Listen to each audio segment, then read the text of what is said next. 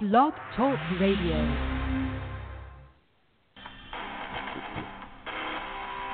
This is the 4 FCS Fanatics radio show with your hosts Adam Willie, Preston Adams, Dakota Collins, and Jeff Wigton. And now, here's the show. Welcome in, FCS fans. We are joined tonight by Jeff Wigton, Dakota Collins, and Preston Adams. How are you guys doing tonight? Doing good. How are you? Doing pretty well, you know. It's a great Thursday night before football. I'm doing Well, well thank you. myself. This is Preston. Um, I will just give as an update since I'm currently watching a couple games. Um, North Carolina A&T could go down 13 to nothing if this play review goes against their favor. Looks like uh, punt returner might have hit the football, and South Carolina State recovered it in the end zone. So this could be a very big play in this rivalry game.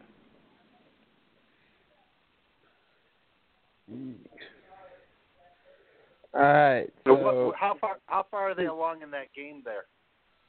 Um, it, it just started the second quarter, so there's plenty of time to catch up. Um, and the play was confirmed, so it's about to be 14-3 South Carolina. There, there's plenty of time for them to catch up, but this is the perfect start for um, for the Bulldogs, to say the least. oh, for sure. Thank you. And I understand All right, that we've let's got start off. action from. I I understand that we've got action from the and I almost called it the gateway, the Missouri Valley. Yeah, we got here. I got pulled up. We got Northern Iowa here with about 9:47 to go, and they're driving, and they're up three nothing right now over the Indiana State Sycamores down Terre Haute, Indiana. You know, and, and I and I think I said it to Preston earlier, but I'm I'm glad that that we're seeing uh you know a better Indiana State team, but I, I just Oh. do not expect this to be a competitive game at all. I don't. I expected the first quarter pretty much to be competitive, and that was gonna about it. You were right. Yeah. Indiana State, they might back up it though in a few years.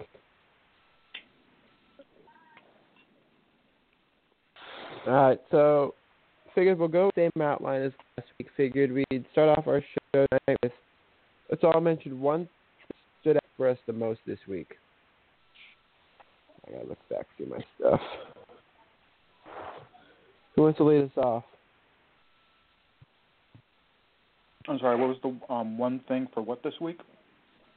That stood out the most to us this week from our conferences. Overall, or, or just in our conferences? You know, what, let's do overall. The one I, You know why not? well, the one I chose, the one I chose is overall, but it just well, one of the teams is not in my conference, but one of it is, and it's it is one thing, but involves two teams, and it's that Chattanooga and UC Davis are for real. Oh, Yeah. yeah. Mm-hmm. Yeah, Like definitely. Chattanooga's uh, especially with Chattanooga. Yeah, Chattanooga Chat- huge win last week in the very good. conference against Samford, and then UC Davis just handling their business against Idaho.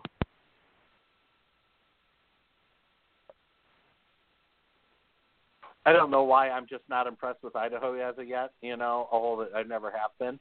Um, Mm-hmm. they're gonna. It's gonna take a lot to impress me from from the Vandals, but I just really think that you know Chattanooga. You're right. They are definitely for real, and that's gonna be a fun. Uh, that's gonna be a fun team to watch as we go towards the playoffs.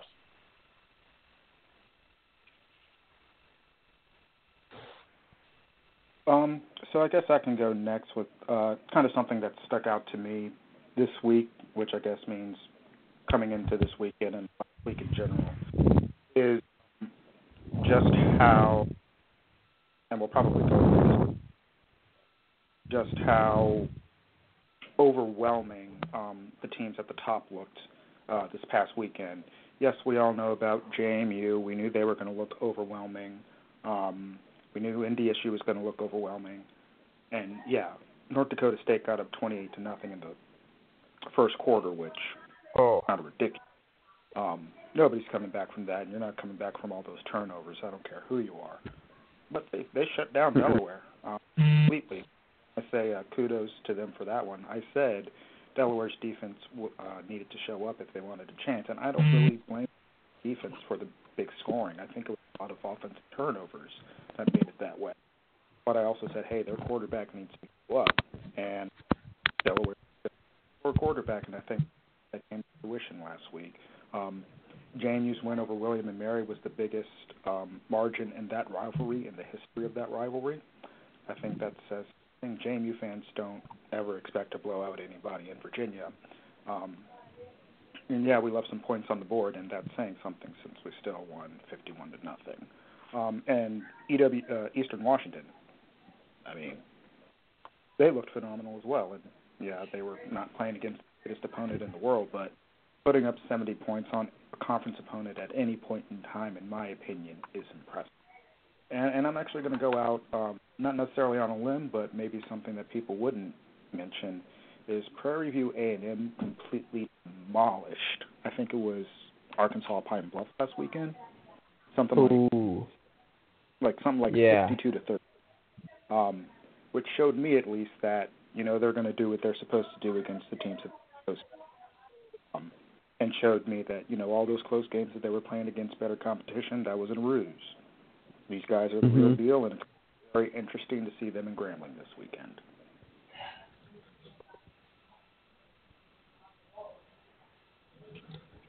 yeah. I was actually Um, gonna go with. Oh, you want to go, Jeff? Well, I'll let you go ahead, Adam. I was, I was going to go with actually someone that's in Jeff's in my neck of the woods. Illinois State really they showed this year just like UC Davis and Chattanooga. They looked like they were the real deal this year or this week again with a good win over Colorado State.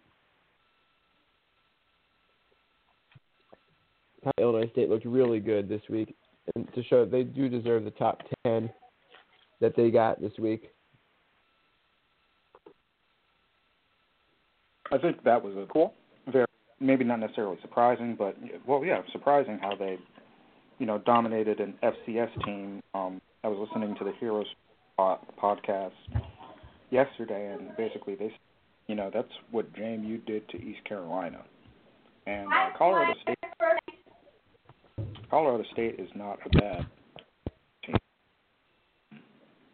So that that was definitely a very impressive win. I'm with you on that one, Adam.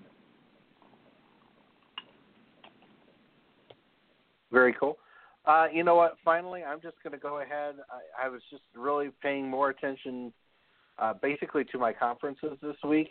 But you know, I was just really happy to see how some of the some of the things went in our conferences, or at least in in the Big South and the Northeast and the um, and the Pioneer. I, but I have to admit, I, I I'm glad that for the most part the non-conference football schedule is over And now we're going to get down to the meat you know of our of our seasons and that's you know where we're playing in conference where these teams are going to start meeting the you know their rivals and you know these are going to be the games that really matter coming up I got you on that one. That's definitely uh, amazing. So um, Adam got tied up for a little bit. If if it's cool with y'all, um, let's kind of move on to the next portion of our program. Um, so we're going to recap the game of the week. I think we all know what's the big game on everybody's mind. They even mentioned it in the uh, South Carolina State North Carolina A&T game. Um, and our game of the week is the uh, South Dakota State Jackrabbits traveling to the North Dakota State Bison for um, each team's first conference game, if I'm not mistaken, and it's obviously a one-three matchup. So, uh, Jeff, I'm going to kick it over to you. And what are your uh, initial thoughts of our game of the week? well first of all this is just going to be a, a you know it, it, it it's going to be a classic rivalry game and and the both teams are you know we've got North Dakota coming North Dakota State excuse me coming in number one. You've got South Dakota State coming in at number three. Some people have even said that they could, you know, be a number two. I think that's pushing it a bit. But you know, you you take a look at that. This is going to just be one of those games that it's it's going to come down to the fourth quarter. It's going to be hard, you know, hard fought on both sides. Nobody wants to give this game up. It's for the Dakota marker. You know, it's going to be one of those great games that we're going to. You know, I, I wish I could uh, say that I was going to be able to see this game this weekend. Uh, if if the weather clears, I'm going to be in Macomb, so I won't be seeing it. But uh, you know, they'll be keeping up with it out there at uh, at Hanson Field. So I, I look forward to hearing how this game comes out because you know this is going to be one of those games that it's going to come down to a key play, and it's it's just going to be an exciting game throughout. Awesome. Uh, thanks, Jeff. Uh, Dakota, what about you? What are you looking forward to in this game, or what do you see coming? Yeah, I'm in the same boat as uh, Jeff. There, we're going to. I'll be at Jacksonville State and Austin Peay, and they they kick off 30 minutes after this game, so I won't be able to actually watch this game. But yeah, I just agree. Just reiterate whatever what what uh, Jeff said.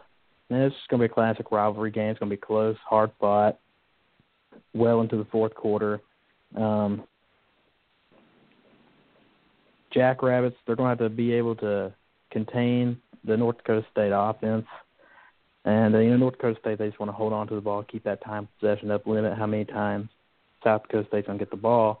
And you know, the Jackrabbits have won the last two meetings between these. I went back to look at why have why did they win the last two. Uh, last year, the big difference was turnovers. They forced five turnovers for North Dakota State, and they only turned the ball over themselves one time. So they had a plus four turnover margin last year, while also putting up 473 yards on the Bison defense, while only giving up 337. And then two years ago, turnover margin was the same. Both teams turned over once, but the yardage was over 200 apart. South Dakota State put up 523 yards to North Dakota State's 304. So it's just if South Dakota State wants to win, this is going to be a similar game: force turnovers, and then be able to spread the ball and put up yardage, and most importantly, get touchdowns against the Bison defense.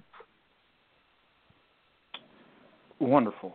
Okay, so I think I will go next. And what I'm looking forward to most in this game is to see North Dakota State tested by a competent offense. And me saying the word competent might be putting it lightly. As we all know, South Dakota State has the ability to pretty much light it up against anybody that they face. Um, they scored 42 points on Montana State. We all know what they did to Arkansas Pine Bluff with the 90. We kind of write that off as it is what it is. Um, they're going to be going up against the number one defense, and right now, South Dakota State has the number one offense. In those battles, I generally tend to take defense, but at the same time, this is a rivalry game, so I pretty much throw all statistics and everything out the window and just let them play on the field. Um, in terms of North Dakota State's offense, uh, what I'm still looking for is uh, like we we all know that they have big old linemen up front that can push pretty much everyone around, and a phenomenal running back core. Um, I don't think anybody can dispute that. What what I'm really looking for is, um, and the quarterback's name is escaping me right now. Um, oh, Easton Stick, right? Yeah. Um, he has got to prove to me that more than someone. I hate to use the term game management because I don't think he's a manager. Clearly, he can make plays. I just think that he is. I just I just want to see a little bit more from him and see him make the offense more dynamic than what I've seen thus far. Yes, clearly they can throw the ball, but what happens if South Dakota State and their defense, you know, bows up and and they can't get the running game going, and and the game has been put into Easton Stick's hands. Um, what has been said um, about how to beat North Dakota State these past couple of years is, hey, if you want to beat North Dakota State, you you make Stick beat you by throwing. Um, so what I want to see is, can you have Easton Stick, if he's put in that situation, beat you by? So I would say those are kind of my two main points. Um, I think it's going to be a phenomenal overall, I, I will definitely be glued to that and the other game that I'm we'll get to eventually going on. Um, um, yeah, so those are my thoughts. Sounds like Adam is back with us. So, Adam, thoughts on your heated? Thoughts on what? The heated rivalry game in uh, your neck of the woods. Oh. Yeah, it's another big Valley matchup this week. We got, as you guys probably mentioned, we got the big Dakota marker. South Dakota right. State has won it the last two years. They've won the marker. One year, NDSU got their in the playoffs, but they didn't get. But it wasn't for the marker. So this year, those seniors are wanting that marker back for NDSU.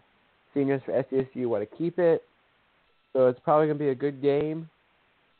I think if NDSU can pound the ball, keep the running game, they can win single-handedly this week.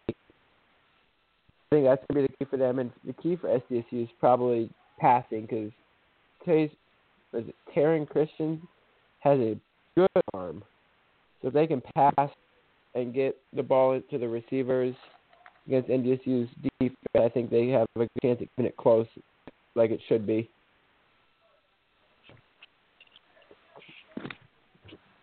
Okay, uh, wonderful. So those are my two keys to the game.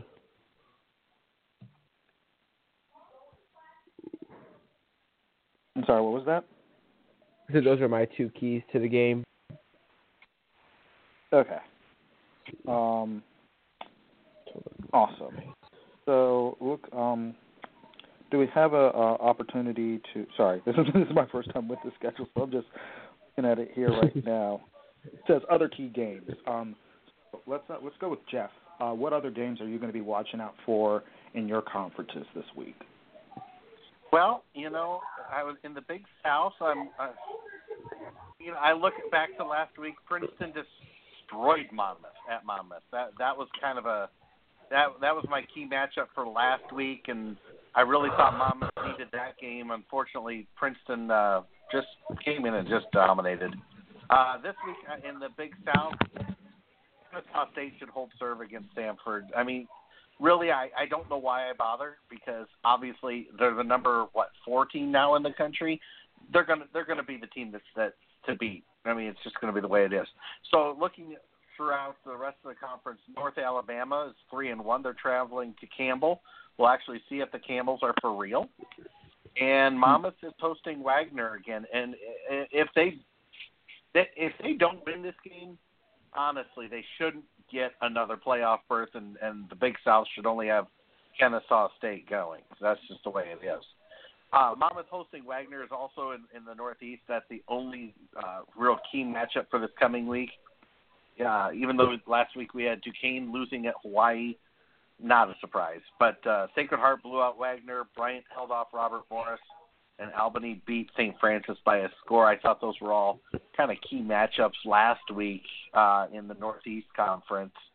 Uh, but really, I mean, this this should be a week where pretty much if if they're favored, they should again they should just do what they need to do, go in and take care of business. And then oh, moving over to the Pioneers, Dayton did double the score on Mom on uh, Davidson, kind of like what I had expected. And Stetson held off Marist uh, 19 to 14 last week. I, I had said that Stetson needed to hold to to get that game uh, in order to to do well in the in the conference, at least to, to give them themselves a good start. Uh, this week, uh, Drake visits Jacksonville. That that should be a, a maybe a back and forth matchup there. It should be really a competitive game. Stetson travels to San Diego. We'll see if the Hatters are for real and if the Toreros wake up from this funk that they've been in all season long. Um, Davidson needs to hold serve at Valpo, but I don't see that to be a problem. And Butler must do the same though with Morehead State. So if, mm-hmm. if those two want to at least have a chance to to be, you know, there's only going to be one playoff team coming from the Pioneer. If either if either Davidson or Butler wants to wants to have a chance, they they got to win this game this week. All right, uh, sounds good. Thanks a lot for that, Jeff. Let's um sure. let's go with um Dakota. What about your leagues? What are you looking for this week? Well, SoCon, uh, I will I will go with Samford and Chattanooga because that's the first one I highlighted. Um, Samford's obviously in the middle of a rough, uh, rough patch. Um, they did make a little bit of a rally last week against Chattanooga. Chattanooga did lead 17 nothing early. It ended up being a respectable 27-20. Uh, Samford's just got to find their running game. They were held under 100 rushing yards, but had almost 100 more. But they are just under 400 passing yards on Chattanooga. Uh, they wow. had four turnovers though, so if they, I feel like if they can just get a little bit of a running game going, clean up their turnovers, they can hang in with Kennesaw State, who they've had times in their games where they've struggled. They struggled starting off early. They've, they've taken a quarter or two to wake up. So I think Samford can have a game with Kennesaw State, and then staying in the Southern Conference, the Citadel at Towson. Citadel finally got a key conference win last week after we talked about their struggles in the first two games, you know, where they lost by one in overtime to Chattanooga and then they lost by seven to Wofford. They finally got a conference win last week. Now they're going on the road against Towson, who's in the top 25, who's also well, Towson and SoCon. That's they're not they're not they're in the CAA, aren't they? Mm. Conference. Towson is yeah. Yeah, that's what I thought. When I started, like, wait, they're in the CAA. It'd be a huge win for the Citadel, though. You know, they've had their fair share of bad luck this season in close games, so I think they can hang in with Towson. And then OVC, the only one I could really find was Austin Peay at JSU. This game takes a little bit of a hit with Austin Peay's 30 point loss last week to Tennessee Martin. So, and I, I did expect Austin Peay to take a little bit of a step down this year after surprising people last season, but that is just surprising after getting blown out by Tennessee Martin. Uh, it's a home game for JSU, so JSU should just make a statement. And then the SWAC, the one that really made my eyes open, Prairie View at Grambling. Grambling had that crushing defeat against Northwestern State. You know, they're just perceived as the top team in the SWAC. Prairie View has been a nice surprise this year, almost beating FBS Rice, hanging in with Sam Houston State, and then just blowing out Ark, Ark Pine Bluff last week. Prairie View on the road at Grambling, very marquee matchup in the SWAC. And then Alabama A&M at Jackson State. Alabama A&M's been they're only one and three, but they've been surprising. They hung in with Southern last week, losing like 24-22 or 27-25. It was like two points last week, and then they had North Alabama, and then they lost it late. Alabama A&M is a much improved team. they can't get over the hump mm-hmm. of actually finishing off a game. So on the road against Jackson State, a good opponent to try and find the win column for the Bulldogs. And that wrapped up my conferences. All right. Thanks very much for that. Uh, Adam, what's going on in your conferences? Yeah, I'm actually going to mention one that's outside my conferences. I'm surprised Dakota didn't mention. That is winless Eastern Illinois at winless Tennessee Tech. There's ba- I found that when I was uh, they're both battling for their first wins. I thought Dakota would mention that, but I guess not. and the, but then in the conferences, I got, of course, in the Big Sky, we got Eastern Washington at Montana State. It's Montana State's quarterback's second appearance, their starter. He's the guy that started against um, he started against Western Illinois. Who is it? Troy? no, not Troy Andersen. It was. Got his name now. Yeah, it was Troy Andersen. He's going to be the starter on Saturday for the Bobcats. I'm on against Eastern Washington. I find that it's going to be a close game. I was talking with Kyler Neal this week. He thinks it's he said it's going to be a competitive, good rivalry game. I agreed with him. Then where was I? In the Ivy League. We got actually tomorrow night. We got Princeton against Columbia. They're both battling. They're both undefeated. And then we got Rhode Island, Harvard on tomorrow night as well. We got Maine going to Yale. Then we got Georgetown going to Brown. Mm-hmm. See if Brown can pull off their first win against Georgetown for the year. Then in the Valley we got right in the Valley we got actually right now Northern Iowa against Indiana State at UNI up it's a minute twenty to go in the first half. Then of course, as we talked earlier, we got our game of the week. We got Youngstown State and Western Illinois. Both are battling. I think loser playoffs for sure this year. Yeah, Illinois State, Missouri State.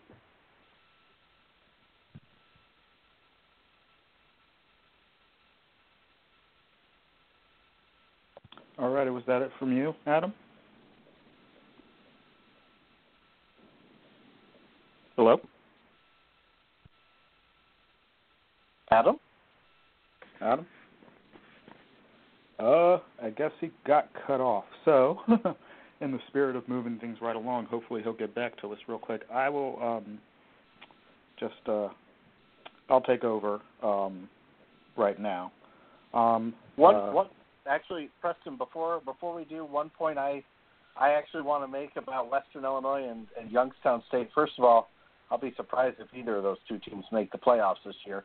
But um, we're looking at uh, first of all, it's homecoming day down in Macomb, um, which is part of the reason why I get to go down. But uh, the other the other thing is that this could be a heck of a sloppy game. Uh, the forecast for Macomb is 50% chance of rain a couple hours before the before the kickoff. We're looking at maybe 60 degrees and gusty winds.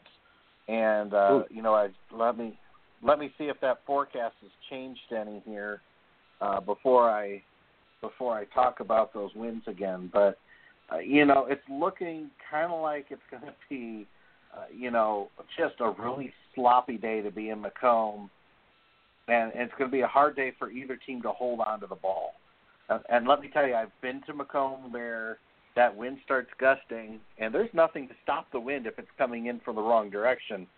And I've seen punts go up in the air and actually go net net negative. Yeah. Oh, man. I actually got to see a punt one time go up and turn around and go back at the punter. So, and Saturday, yeah, there's well, actually the, the winds are kind of going down a little bit. East winds at five to ten miles an hour, but that means that it's going to be a crosswind going across Hanson Field, and it could be a really sloppy, messy day in Macomb. So, not looking forward to that. Um, you know, it, it, it's again, it's going to be a. We've had so many good homecomings in a row down in Macomb. We've been due for a bad, a bad weather day, and I can totally see this. Uh, it, it's going to be a competitive game, but yeah, this is not going to be a fun one. All right, Jeff. Uh, thanks for that insight. Um, homecoming is going to be homecoming. That sounds like a. if that weather is what you say it's going to be, it's not going to be like the worst weather of all time, but it, it definitely won't be uh, the greatest conditions. Okay, so um, Adam had one more game in the Southland that he wanted to mention, which was uh, Sam Houston versus um, Central Arkansas, and basically he was going to say that the, the loser of that game is out of the playoffs.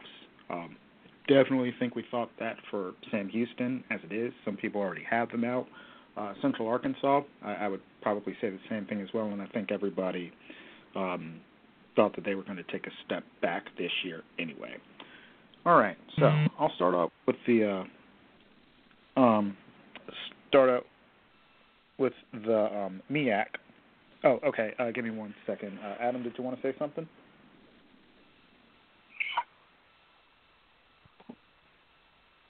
Mm, sounds like a little bit more technical out of uh, Adam there. Yeah, like another technical difficulty. Um, so while we're trying to get that straightened out, um, I'm going to start with the MEAC game that's going on right now. Um, and um, right now, what we have is South Carolina State up on North Carolina A&T, 16 to three, and those 16 points are all off of turnovers. I said um, earlier that South Carolina State has a stout defense. They forced two fumbles. Well, forced one fumble, another fumble was caused, and then a special teams flop. So that's where their 16 points have come from. and A&T's just not moving the ball. And uh, doesn't matter how good you are, turn over the ball a bunch of times against a rival, you're going to lose. Um, this was going to be a big game for them anyway. Um, this could make things very, very interesting um, for the MEAC, to say the least. Because if A&T does lose this game, it does go as a notch against them in conference play. Um, and not only that, um, that that would put Howard and Bethune Cookman really in play to uh, take their place in the Celebration Bowl. I'm not going to get too deep into what that entails because I could go on for hours. Um, so moving on, um, another game that I would, uh, the, the other game in the MEAC that I would say is important for both teams is Florida A&M um, versus North Carolina Central. Um, bigger game for Florida A&M since they are um, postseason eligible. I'll say that and they already have a conference win.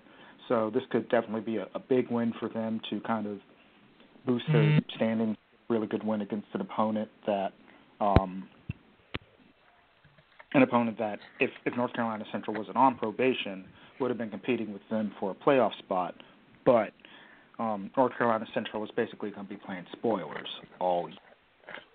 Alrighty, so let's go to the Patriot League. Um, Georgetown Brown was already mentioned, so I'm not going to go there. Uh, Bucknell Holy Cross was um, another game that's going on. Holy Cross, since they beat Yale, you know, I think that that's a team that not necessarily anybody saw coming. Um, I wouldn't say that anybody's sleeping on them necessarily, but you never know. They could, um, they could, you know, poke a little bit of a Colgate and uh, um, they could poke Colgate and Lehigh for some conference supremacy, perhaps. So that could be a good conference win for them to get off the bat. My next game is a crossover between the CAA and um, and the Patriot League, and that's Colgate at William and Mary. Um, William and Mary got trounced last week, so I know that they'll be looking to bounce back. Um, and this is a great bounce back game. It'll also give us a chance to see, you know, is this Colgate team for real? I think if I saw correctly, they are. Um, they were in somebody's top 25. Was it the Stats top 25? Yep, Stats top 25 at the bottom and number 24, undefeated. Um, so, you know, that being said, that's a ranked team, and uh, William and Mary, uh, I know that they're itching to really get themselves on the on the right track before they get more into gritty CAA play. So I, I really anticipate that being a really really good. Um, Probably won't be watching much of it, but I'm definitely going to be getting updates on the phone. And with that, I will segue into the CAA. Um, somebody, um, Adam already mentioned Rhody and Harvard. I'll just say this: this is this is a classic matchup. Um, a lot of these northeastern schools, um, while they might not have that big rivalry feel that you know other folks around the other conferences might think about, um, especially with Rhody and Maine not necessarily being marquee programs in other parts of the country. But Rhody and ha- Harvard, you know, they might might be two and a half hours from each other, so it's all right there. Um, so there's going to be a lot of pride in that game. It's also going to be a lot of really good football, which you know we already mentioned. Um, and then Maine and Yale. Um, Yale is the other team that was supposed to be at the top of the Ivy League, and Maine is another surprise out of the CAA. I'm looking forward to that matchup as well. We'll just leave it at that. Before I get to the game that a lot of people know that I want to talk about, um, um, I think uh, Towson Citadel was already mentioned. Um, I think that that game kind of speaks for itself. Um, Citadel has had a lot of close games already um, against good competition, and Towson has basically shocked the world when they went in and beat them. Or um, I would say more Blitzkrieg Nova. They they just 35 unanswered points out of nowhere. It was um so uh, I think what we're going to see is you know maybe Citadel can get that one win that they've been looking for, and uh, Towson, you know it's time to put up or shut up. Are you the real deal? And I also have UNH at Elon. So at this point of the season, I don't think anybody saw uh, New Hampshire at 0 and 3 playing spoiler and New Hampshire playing spoiler, that that's a very very scary thought. Um, I don't know if um, I don't know if their quarterback's going to be back for this game, but if he is, that's going to make make it a lot more interesting. Otherwise, this is Elon's chance to you know kind of start padding their uh, CAA resume, so that when it does come around, um, you know, this could be the difference between them being four and four and five and three. And that's going to make a huge difference come playoff time. So, you know, I, I think that that's a big game. You know, who knows? UNH could win and rally off a bunch of wins, but at this point, I just think they're playing spoiler for the rest of the CAA, and they are a very, very capable spoiler team. Um, next uh, is another uh, playoff implication game in the CAA. It's um, Villanova at Stony Brook. Stony Brook put a whooping on Richmond last week, 36 to 10. Um, so I think Stony Brook, you know, they have, they definitely have a potent running game. I'm not going to deny that. So um, it, you know, it's going to be on Nova to kind of bow up and show us again that their defense is the real deal. Um, uh, this game is being played at Stony Brook, and I think I think it's going to be a phenomenal game. Um, again, this is a game between teams that are both, you know, in the top 20, so it's going to be a top 20 matchup. Um, again, playoff implications all around. This is this is a difference between six and two, five and three, four and four sort of thing. Um, so, and I know people have said it kind of flippantly uh, here on the page and on other podcasts, but pretty much from this point on, and anybody can feel free to dispute this. Um, every CAA game that we have from now on is basically a playoff game for those eight teams that are still in playoff contention. And I don't even include Richmond in those teams in playoff contention, which is saying something. Um, so these games starting now all mean a whole lot for these teams. Um, and I will end off with my alma mater, James Madison University, versus the team that we uh, very lovingly call the Ticks, uh, formerly called the Spiders, Richmond. Um, this is a game that bookies. yep, that's a thing. Um, this, this, I love is that. A, that's great. Yeah, um, they're not so fond of it, but we don't care. Um, and, and I actually wanted to um, say something. Uh, Chase yesterday said that, or um, on the pod that they were doing yesterday, said that um, Richmond is the elitist school and JMU is the y'all come school. And don't get me wrong, Richmond is definitely elitist. It's definitely hoity-toity. Um, they they it's the look and feel of an Ivy League school. Um, it's a gorgeous campus, absolutely gorgeous campus with less gorgeous people, um.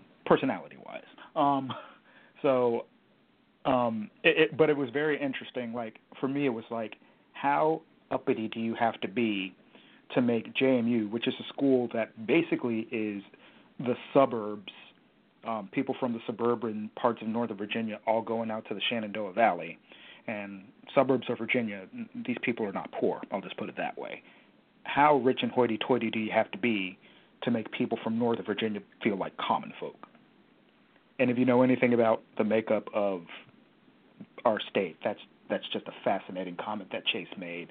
Um, but I'll but I will digress. Let's get back to the football on this one. So the bookies had JMU at minus 34, which I think is absolutely absurd. No bad how no matter how bad Richmond is.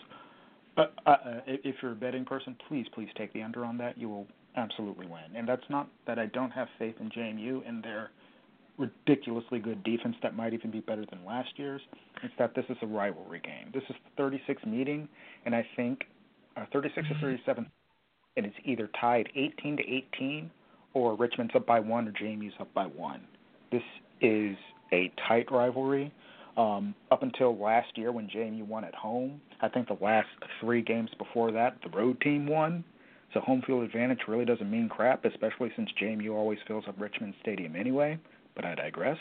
Um, I, I just don't see this being a blowout. Um, I feel really bad for Richmond because they lost two of their playmakers. Their starting running back they lost, and then this past um, week, and they lost their their specialist that was a great punt returner, kick returner, and what I thought was their best um, wide receiver, Dejon Brissett, to a fracture in his ankle. So Richmond's offense comes hobbling in to a JMU defense that I didn't know is going to be looking to kind of, pardon my French here, but stomp the spiders and just put it on them and really make a statement and say, hey, there's a reason why we're number two. Yeah, they did it against William and Mary. They want to do it against Richmond.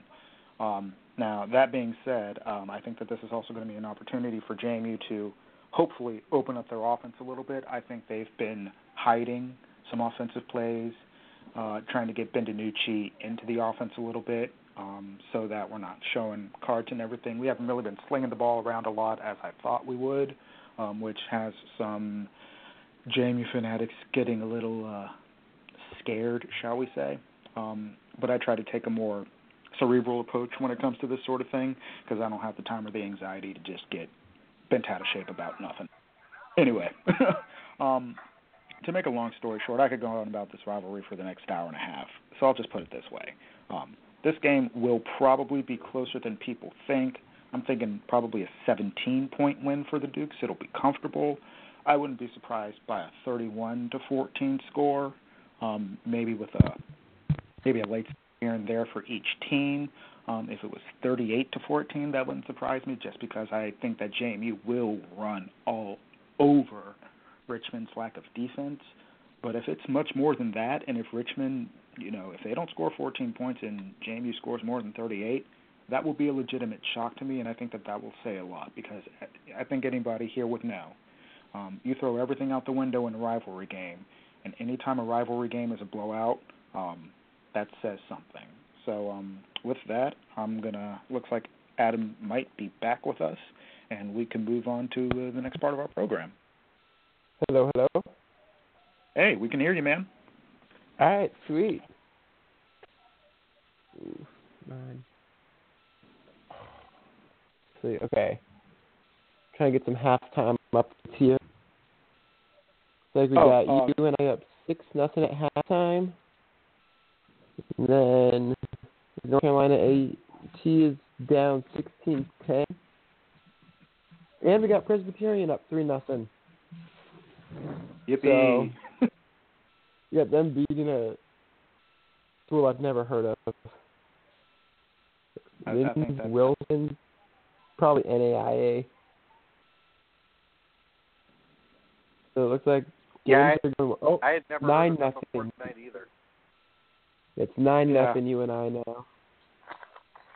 So let's see what's the next part of our program.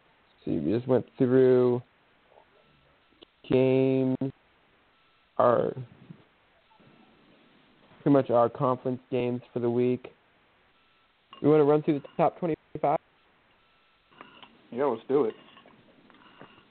All right.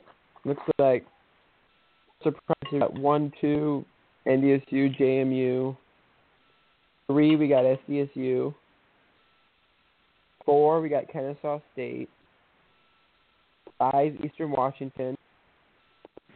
Six, Weber State. Seven, Wofford. Eight, Jacksonville State. Nine, Illinois State. Ten, McNeese State. Eleven, we got Elon. 12 North Carolina A&T after dropping eight spots. 13th, we got Villanova. No, that's 12. No, tied for 13th, we got Villanova. Then Central Arkansas. Then we got 15th Nichols, 16th Maine, 17th Montana, 18th Stony Brook, 19th, UC Davis. 20th, we got 4 0 Chattanooga. First, we got Sam Houston State after dropping 10 spots. We've got Huh. Rhode Island at 22nd. UNI at 23rd. And we have two new newcomers to the poll Colgate at 24 and Towson at 25. Looks like we got three newcomers in this week's top 25 stats poll. That would be Chattanooga, and then Colgate and Towson. What stands out to you guys in this poll? Well, I have to stands out admit, not I a agree good with way for me. five. You UC Davis still all the way back at 19, and an undefeated Chattanooga at 20. That's what I was talking about. Is that you know those teams are for real. UC Davis kicked off the season FBS win against San Jose State. While while they're not the most impressive FBS team, but still, I feel like any time an FCS team does defeat an FBS team that is impressive. And then they play a top 10 FBS team in Stanford, and they lose only by 20. And they've just ran down so Yeah. far their FBS competition. They'll have more chances to move up and prove their worth. But I, I feel like they're they deserve to be a better ranking than 19. Yeah, same with Chattanooga. I feel like that they're too low as well. And I don't see how Sam Well, Houston's still I- ranked at all. I was thinking the same thing, especially after they lost to Nichols. You know that that to me just was a, was a bit of a surprise. You know, for the most part, I agree with the top five, actually the top six. I'm surprised Jacksonville State isn't. um Well, no, actually, I'm surprised North Carolina A and T isn't a little bit higher. Uh, I thought I think 12th is a, is quite a drop. I think that was a little severe. Um,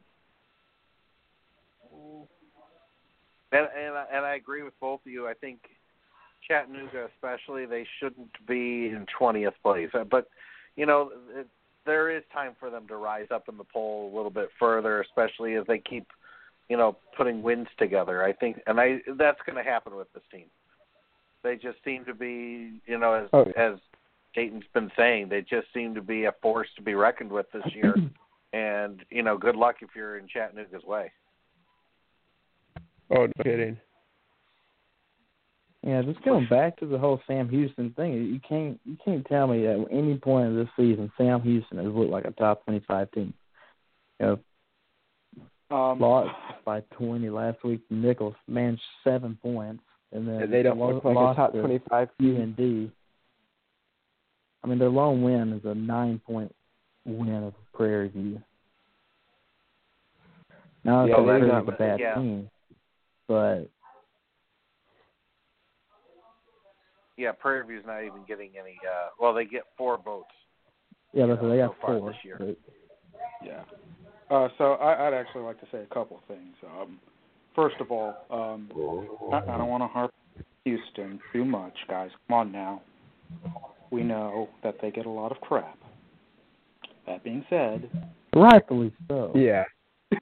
there, is, there, there is absolutely no reason whatsoever that they should be in the top 25 at this point. Uh, it is purely a name only and nothing more. Um, you know, Central Arkansas might very well knock them out, so we don't have to hear about them again. Um, yeah, Yeah. I'll, I'll just leave. Or at least for I'll- this I'll- year. I'll just leave that at that. Um, Colgate sneaking in right now um, at number 24. Good for them.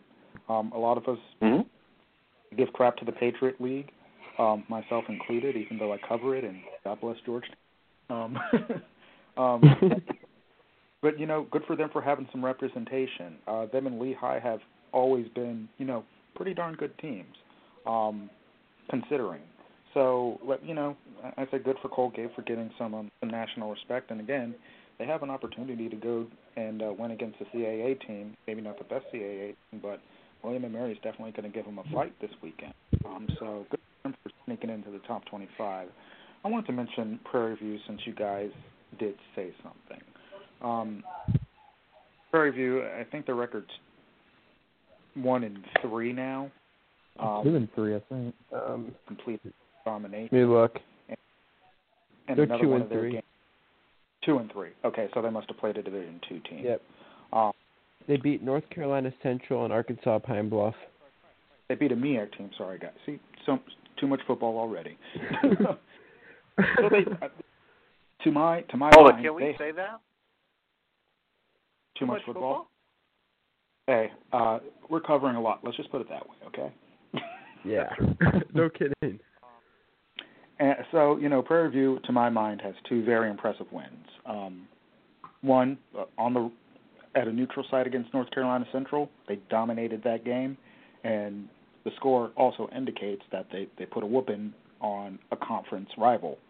Um, I think that that says something about your program, no matter how bad the conference rival is. Let's look at North Carolina A&T. They lost to a conference rival in Morgan State that is god awful. Um, so hmm I'll just, you know, um, I, I'm not saying I don't think Prairie View will ever crack the top 25 this year. Um, having them only get votes is a little unfortunate in my opinion. Um, and going up to uh, yeah, top six really are the teams that I would say are you know serious championship contenders. I know everybody says it's North Dakota State, JMU, um, maybe little love given to South South Dakota State, depending on what they do this weekend. I saw. I think that we're just waiting to see what they do when they make it deep. Um, Eastern Washington looks like the real deal, and Weber State. A lot of people were Oh. kind of iffy on them. Their defense is still the real deal, and um, if you have a good defense in the Big Sky, you have a chance to win. So, at least from you know, if you're outside of that top six, um, with the exception of probably Illinois State, and I'm still waiting to see what we see from Jacksonville State, but for sure Illinois State. Mhm. Those are the teams and at for you know national, legitimate national championship aspirations. Wofford, I, I you know they played um, Wyoming very very well. I just don't know what to do with Wofford. they'll, they'll, they'll, they'll They'll- probably stay in. The, they'll probably stay in the top ten. They might get a No. but you know wherever whoever they go to, they're they're probably going to get waxed in the playoffs come uh, quarterfinal time. Um, Jacksonville State, in fact, Jacksonville State might jump Wofford at some point, which you know, nothing wrong with that. Um, other than that, I think that um, you know I really can't argue with anything in the middle. There's a there's a bunch of really really good teams. I actually would disagree. I think Oh. that the fact that North Carolina um, A&T stayed where they were, um, only falling to 12 is actually good for them because some polls, you know, some less realistic polls dropped them even further. Um, you know, after that game, after I saw they lost, I'm like, man, that's embarrassing. Um, y'all can kick rocks. Yeah, 'cause- That's a terrible In my loss. top 25, I dropped them from 6 to 18th. Exactly. Um, so you know, I, I'm I'm not here to or anything. Um, I think 12 is very very reasonable actually. Now they they've got teams like Villanova, Central Arkansas, Nichols, and Maine nipping at their heels, and Montana and Stony Brook. So those teams are going to have opportunities to get big wins and move past them. Um, but I'm I'm the fact that they only dropped to 12 is actually very good. Um, this has been mentioned in a lot of places, and I'll mention it here. Um, the CAA has seven teams in the top 25, and have Towson sneaking in there um, at number 25. But I'm sure the Missouri Valley has done this at some point too. But that that really speaks to the depth of the conference in and of itself, and it speaks to the fact that there are other, you know, places around the um, around the um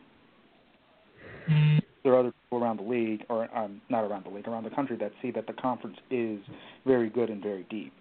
Maybe with one elite team but you know a lot we could say that about a lot of other places.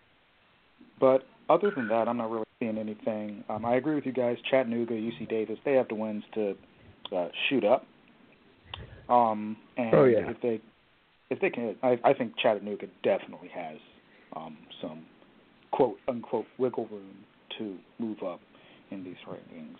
But it's it's really nice to finally see some things, you know, even out that we're not getting people that have a name for the sake of having a name, top twenty five, um, with the exception of Sam Houston. Um, um, I think all these teams have really earned their spots. Um, I don't see a team in here where I'm like, eh, you sure about that in terms of their rankings. Um, even Elon. I wasn't very high on Elon at the beginning of the year. Um, I'm again, I'm very interested to see what they do against New Hampshire, um, but I think that they're right, right okay at number 11. Um, so that that's what I have. Uh, just looking at this top 25 this week. Now, So Preston, think- I'm not trying to put you on the spot here, but New Hampshire, boy, we expected a heck of a lot out of them this year, and Oh, then yeah. they have just been flat. What's been going on in New Hampshire? Um, if if I'm being blunt, um, what I see in New Hampshire is they got popped in the mouth um, by Maine, and that's a rivalry game. So they should have they should have bucked up. You know, Trevor Knight goes down, I get it. Losing your starting quarterback is awful. That can really shake a team, but it shouldn't shake your defense. Um, how's your defense going to let somebody score 35 points on them? Um, defense should have, you know, gotten a lot better. Colgate, um, yeah, you can't lose your home opener to Colgate. And yes, Colgate is undefeated and ranked now, but you, you shouldn't be losing to Colgate, especially after you lost your quarterback. Your fan base should be, you know, you guys were supposed to be national championship contenders this year with a, you know, returning all your starters and everything. I just think that they got so demoralized um and they they just haven't been able to recover. And then you know they go out to Colorado and they were so bad that their mascot decided to shoot themselves in the private parts, the Colorado mascot, because the game was so bad. Um, it, I, I, I, New Hampshire has been a dumpster fire. Um, to my rankings, the only team that has been worse than them in the CAA this year has been Albany, and even Albany has looked okay ish. Um, but I still think that they haven't shown as much as New Hampshire has. So I'm saying that to say that's why I think that this game against Elon is gigantic for New Hampshire. This is gonna this is gonna show whether they're going to be the team, whether or not Trevor Knight is their quarterback. Are they going to push teams like JMU and Delaware and Villanova and Elon and make them earn wins for their playoff spots? Or are they just going to lay down and say, "Oh, well, we're not going to try and continue our playoff streak. It is what it is. We lost our quarterback. Boo hoo, woe is me." Um, I, I think that that you know, New Hampshire is a great program. I'm not trying to knock their program. I don't think anybody can, but I, I was disappointed, quite frankly. Um, I'm very, very disappointed in New Hampshire. Um, it would have been a lot worse for me had Maine and Towson and Rhode Island not picked up the slack a little bit but New Hampshire was supposed to be a top 10 team. Delaware was supposed to be a top 15 team. I'm not going to harp on Delaware too much. I kind of knew that what they were. I thought that they would be third in the CAA anyway. But these are that New Hampshire that that team is just it blows my mind how awful they've looked. So you're not putting me on the spot. I, I'm sure that you would probably say the same thing. They look like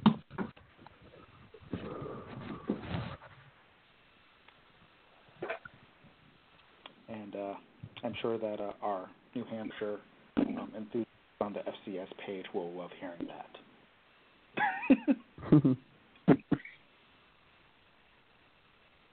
Adam, did you want to say anything about the top 25? I know you read it off, but did you have um, thoughts? My only thought was what we had mentioned earlier. What was it? You had mentioned this about, I think it was Sam Houston State on that they're only still in the top 25 because of name only. You think? I think that's the only reason why UC Davis and Chattanooga are so low is because nobody knows anything really about them. Mhm. That's the only thing I think about that. Gotcha. And, and I, I think, and the thing is, you know, Chattanooga is a they're a good program, um, but they have kind of been in the wilderness the last couple of years. So I guess that that definitely has something to do with their low ranking. Um, so I think we're supposed to have a guest in a couple minutes, Adam. What, what do you want to cover until he comes on? Um. Oh, let's see. Um, see, let's look at scores. We can go through the score breakdown again. We got just started the second or the third quarter. We got Northern Iowa up against Indiana State nine nothing. Looks like Northern Iowa has the ball. Like they're starting to drive again. That still looks like at halftime. Still at halftime, we got South Carolina State over North Carolina A&T, 16 to 10. Then we've got the great game in the second quarter, 10:51 to go. We got Presbyterian over Lindsey Wilson, three to nothing. That's all. I have to admit, I enjoyed some of the threads earlier.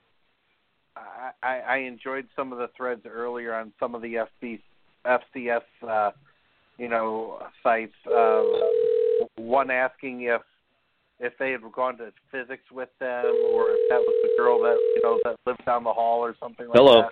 I thought that was hilarious. Hello. Hey, we got our guest here, Jeff Culhane. How you doing tonight? Hi guys, how are you doing? We're Pretty good. good. Doing wonderful. Good. So we've talked a little bit about the big game this year. I know you're covering it for the, the Bison 1660. What are your thoughts on this game for the weekend? Well, it's uh it's an exciting matchup. There's no doubt, and I think uh, the build up for it has been going on for quite some time. Uh, you know, I think South Dakota State has done a great job with their with their program throughout the Division One era, and you know, by winning the last two contests, they've been able to keep the marker in Brookings, and and this rivalry, I think, has ratcheted up to an entirely new level. So give South Dakota State a lot of credit there. They have uh, got the job done in the regular season each of the last two years, and I think I think North Dakota State is treating this uh, more so like a rivalry game than maybe they have in, in quite some time. So it's a big matchup. It's a big game, and I know everybody's fired up for it to get started Saturday. Kind of Now, Jeff, that's what our do you game of think the each week. team has to do to win this game? Say that again. I'm sorry. There were two guys talking at once. Thank you, Jeff. Uh, this is Je- actually another Jeff. Uh, what do you think that each team has to do to win this game? Well, Jeff, uh, great name by the way to start. Um, Thank you know, you. I, I th- yes, absolutely. Uh, you know, I think that for North Dakota State, I think a big item is going to be NDSU's defensive front versus Taryn Christion and trying to corral Taryn Christion. And I think that with what uh, the Bison have done so far uh, with their pass rush and suffocating opposing quarterbacks, uh, you know, Christian Lopez from North Alabama, Pat Kehoe last week from Delaware, uh, they've really made life difficult on those guys. Obviously, Taryn Christion is is at a different level than those two, and no nothing taken away from them. But uh, Christion's fantastic. He's an All-American caliber football player. He's rewriting the record books at South Dakota State. He has the most career touchdown passes in Missouri Valley Football Conference history with 81, and he's played great versus NDSU each of the last two years. So uh, he's won both games. They the Jacks have won both games, and I think you know a big part of it is how will NDSU defensive coordinator Matt Entz what will he draw up to not only attack Mm. Christion but also corral him and not allow him to hurt the Bison with his legs. And, and the same thing. What does what does South Dakota State have to do in order to keep the marker in Brookings? Yeah, I think if you look at the last four matchups, the team that has run the ball the best has won the game, and has also the team that's also controlled the clock the best has won the game. And so, you know, I think Taryn Christion has to be really good, and not to place a lot of it on his shoulders. But I think at this point in the post Goedert Wieneke era at SDSU, you know, Cade Johnson has emerged with six touchdown grabs in two games. Uh, but Taryn Christion is what makes this team go on the offensive side of the football. So I think he's got to play a strong game. I think he has to play a clean game and stay away from turnovers. And I think if if South Dakota State is able to run the football uh, within that offense with Taryn Christion throwing it, uh, I think it's going to give them a great opportunity. On the flip side of it for SDSU, obviously stopping the run is where you start with trying to slow down the Bison, uh, putting them behind the chains, making it third and long uh, for Easton Stick, and, making NDSU throw the football. I think those are things that SDSU would like to do, as well as get ahead early like they did a year ago uh, and make the Bison play from behind. Uh, awesome. Uh, can I go next, guys? Sure. Yeah, feel free. Go for it. hey, uh, Jeff. This is um Preston. Um, uh, my alma mater is actually James Madison University, so it's been uh, it's been nice to uh, hang out with you guys the last couple of years. Yeah, absolutely. Two great teams. Been a lot. Been a lot of great football there. For sure. So um, my, my I- I'm going to kind of go off of what you just mentioned, Easton Stick. Um, a lot of people, including myself, this year have seen clearly NDSU as a phenomenal defense, uh, wicked good offensive line, and their running backs have the ability to run all over you.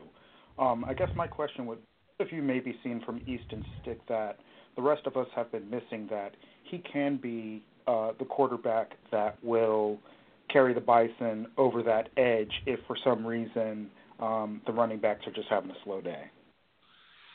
Well, I think he's already done it, uh, Preston, at times, uh, to be quite honest with you. I think he has been able to make big plays and go back to uh, the game a year ago against your alma mater, James Madison, in the national championship mm-hmm. game.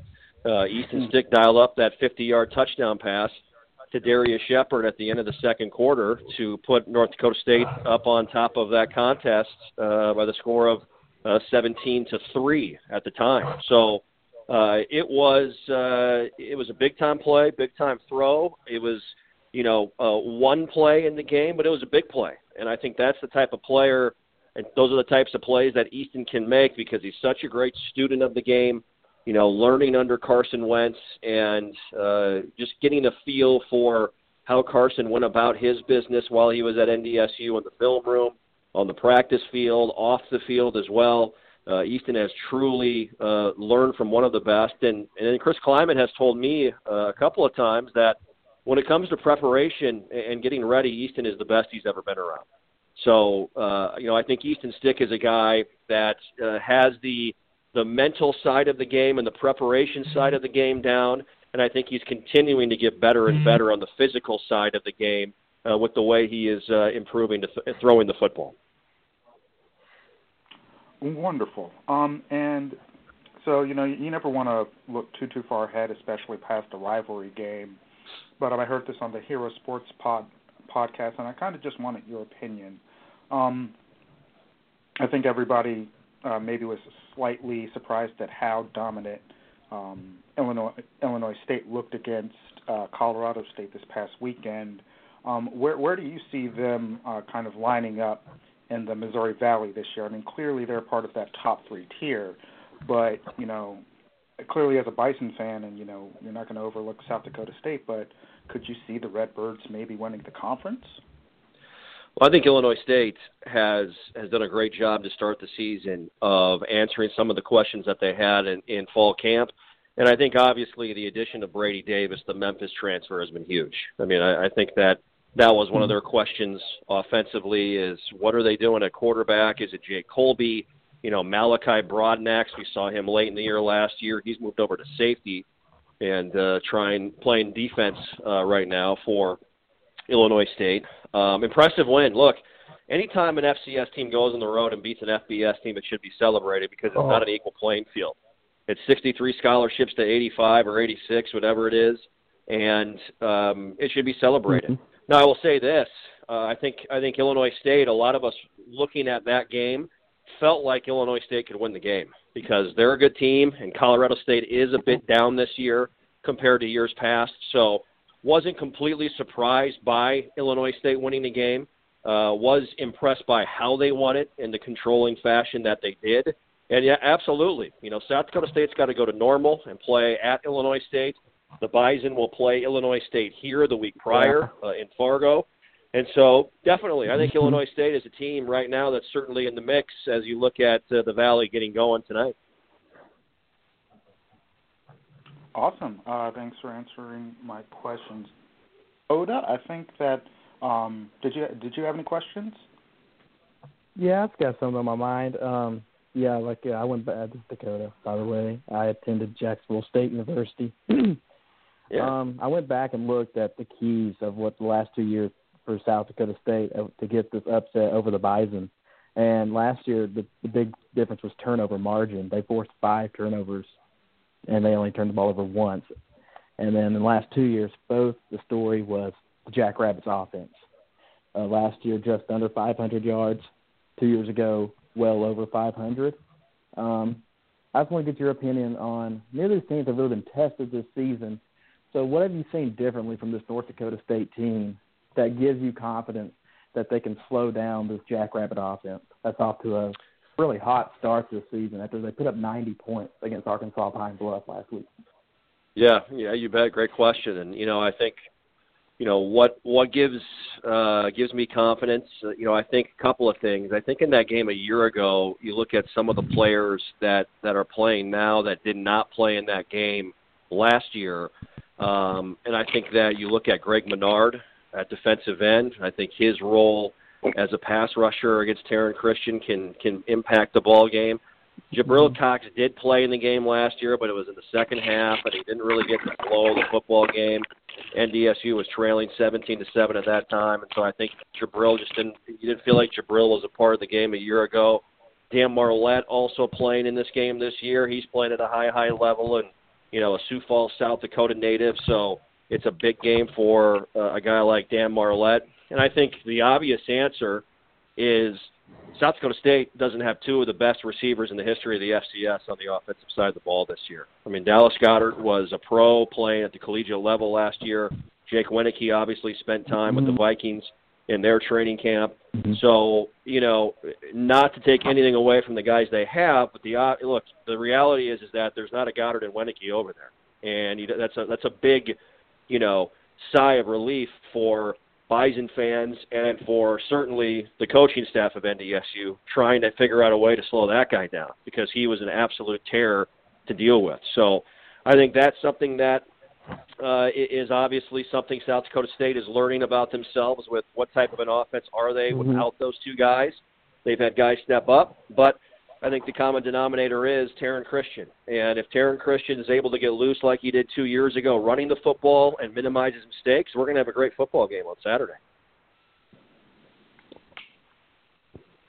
All right. Appreciate you answering my question.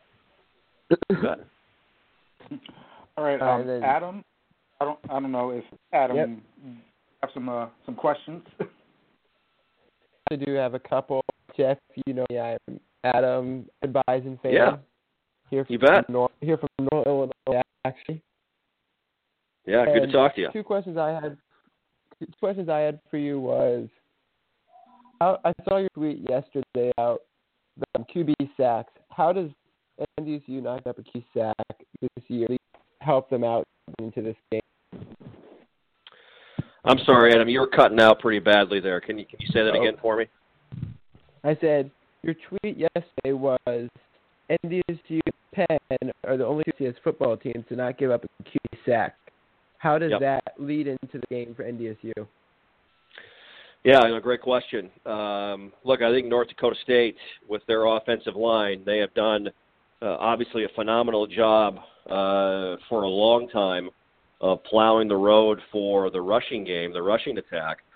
And you know, I also think that um, you know, you, you look back at the Delaware game last week, and it felt like at times Easton Stick had seven or eight seconds, and sometimes longer, to throw the Oh. football, and, I, and and the offensive front for for NDSU was was the reason for that. Delaware decided to lay back and drop seven or drop eight, and and Easton really did a nice job of picking them apart. But you know, Adam, it's it's the Rams. It's that that Rams mentality, uh, led by offensive line coach Connor Riley, who's also the run game coordinator at North Dakota State.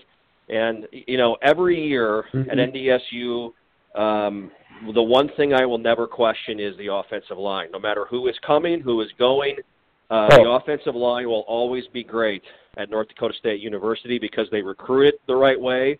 Uh, they develop players in the weight room, and they get the they know the types of kids and student athletes that they want to have at their at those spots. So uh, you also get a lot of the small town nine man football North Dakota kids that come to NDSU dreaming of playing for the Bison and come to NDSU and develop into great players themselves. So um, I think there's passion behind that position, and I think there's also uh, an obvious uh, hunger to succeed for a lot of those small town North Dakota kids that come to NDSU and dream of playing football for the Bison.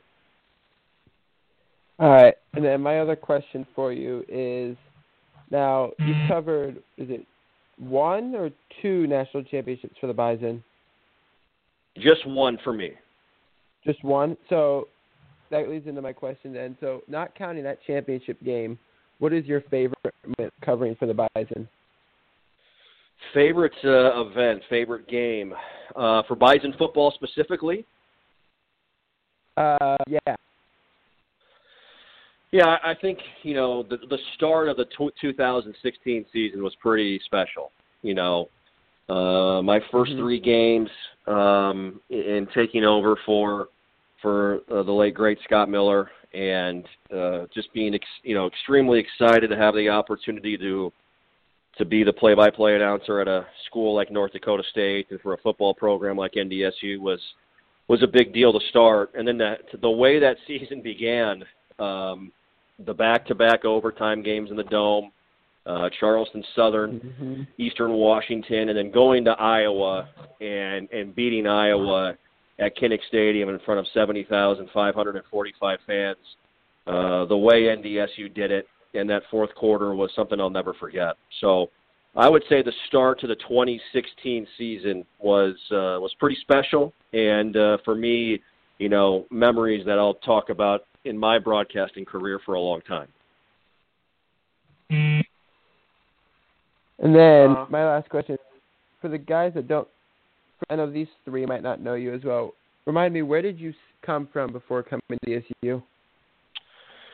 Yeah, so my career path uh, prior to North Dakota State, I was in Morgantown, West Virginia, with the Mountaineer Sports Network from IMG, and I hosted pre and post game, the pre and post game shows for our football broadcast, and I did women's basketball and baseball play by play at West Virginia. Also filled in and did some men's basketball and called the spring game uh, on the football side at WVU. Before that, I was at Nebraska for six years uh, with the Husker Sports Network, uh, calling baseball, hosting a nightly talk show on their statewide network called Sports Nightly, and just uh, kind of a jack of all trades Mhm. there. And uh, spent some time at USD as well, uh, right out of college. My first radio job, uh, calling some games at uh, South Dakota, doing some high school stuff as well. Uh, but yeah, that's that's my career path. I'm from Mitchell, South Dakota, so grew up uh, just down the road from Fargo, a few hours away, and uh, certainly know the old North Central Conference and and some of those old D2 rivalries pretty well. Now, what do you do, Jeff, to uh, to go ahead and, and prepare for you know an upcoming week or even a show? Uh, what's what's your preparation style? Yeah, you know, I think for me, I'm always preparing. Um, every day, there's something that goes into getting ready for a broadcast. You know, this past weekend, um, you know, on Sunday following the Delaware game, you know, woke up. Um, I, I put together my my spotting boards or spotting charts, whatever you want to call them, on an Excel file, and started on those uh, for the Jackrabbits and get all the correct players in the right spots and, and start working on their current stats and uh, career stats and um, you know watch as much film on the team as I can. I went back and watched the Montana State game a couple of weeks ago. Uh, I did watch the 2017 game versus NDSU last night. But uh, you know, it really starts the Sunday, the day after uh, the previous game is is complete, and I like to talk with the opposing coach, and I certainly talk with the opposing play-by-play radio announcer as much as I can. Uh, go through and go through the bios of every individual player on my spotting board, and scour the game notes, go through trends and uh, big storylines, and and why things happen the way they did in certain games that led to the outcome. So. You know, I think you're always preparing. I get that question a lot. You know, how many hours do you put in? And I think it's different for everybody. I think the answer is for every individual until you feel 100% comfortable, you're ready. And I think that's different for everybody. So I do a little bit every day, uh, each uh, each day leading up to a game. And I, you know, as far as putting a number on it, you could probably say double-digit hours a week preparing for a game in Mhm. some form or fashion. So uh, there's a little bit that goes in uh, for sure every day before you uh, kick it off on Saturdays. Understand. Uh, my my one time about 20 years ago, I was uh, actually behind the mic for a football game. I had 20 minutes to prepare, so I I always Oh. enjoy that that question. Yeah, it was it was. hey, um, our color guy went down. Can you get over to to, to the high school and cover the game? that would make it tough. You would really have to wing it at that point, no doubt. Uh, Tough- that's that's a tough much call. what I was doing. Yeah, exactly. Uh, okay, so I, I actually, um, yeah, one of the questions that I had um, was a question that we posed to each other a couple of weeks ago. Um, so over um, the, last year, everybody said without a doubt, for the most part, that it was going to be JMU and North Dakota State in the championship. And this year, kind of the way that's playing out, um, I think that our Jacksonville State friend might have something different to say, but JMU and NDSU again look like teams that have ridiculous defenses and offenses that could carry them to a championship game. With with North Dakota State being the clear number one here. But what we asked was if you don't have North Dakota State or James Madison in the championship, what two teams would you love to see um, go down to Fargo? And I guess another part of that question for me would be, what game would you want to go and see for a national championship game, like visibly? Yeah, yeah, that's that's a good question. Are, are you are you asking me who I think could do it, or what game I'd love to see matchup wise? Uh, that was my follow up, actually. who do you think can? Uh, so let's go with the okay. What, what matchup be? Which matchup would I like to see in Frisco, not NDSU or James Madison related? You know what? I, I'm going to get kind of off the off the cuff here a little bit, and I'm just going to go by simply by style of play. And um, the first thing that pops in my head is I'd lo- I think it'd be fun to see a game between an offense like Eastern Washington that is that is a spread out. You know, they're trying to be more physical and run the football, but they obviously with Gage Gubrud they want to throw it. Um, two very contrasting styles. I think a game between Eastern Washington and Kennesaw State would be fun to watch, where you have option on one side, time of possession, dictate tempo against that high-powered offensive attack of Eastern Washington uh, on the other. So I'll go that. I'll just go simply that because of just the contrast in styles between the two teams. Um, I think that one would be kind of fun. That's the first thing that pops in my head right away. Uh, as far as who I think could do it, I'm I'm big on Weber State, guys. I think Weber State of the Big Sky is a physical football team. Jay Hill, I think, is an upper tier head coach in the FCS. Uh, I think Weber State is a team that looks very similar to NDSU and James Madison with the way they play. They've got a young quarterback and some some young skill players, but I think Weber State's a pretty good football team, and they were close a year ago, as we all remember, going into Harrisonburg and winning that game in the quarterfinals. So uh, Weber mm-hmm. State has a little bit of a taste from last year. I think they're motivated. They would be my favorite out of the Big Sky, and a team that uh, matches up physically as well as anybody can to NDSU and James Madison.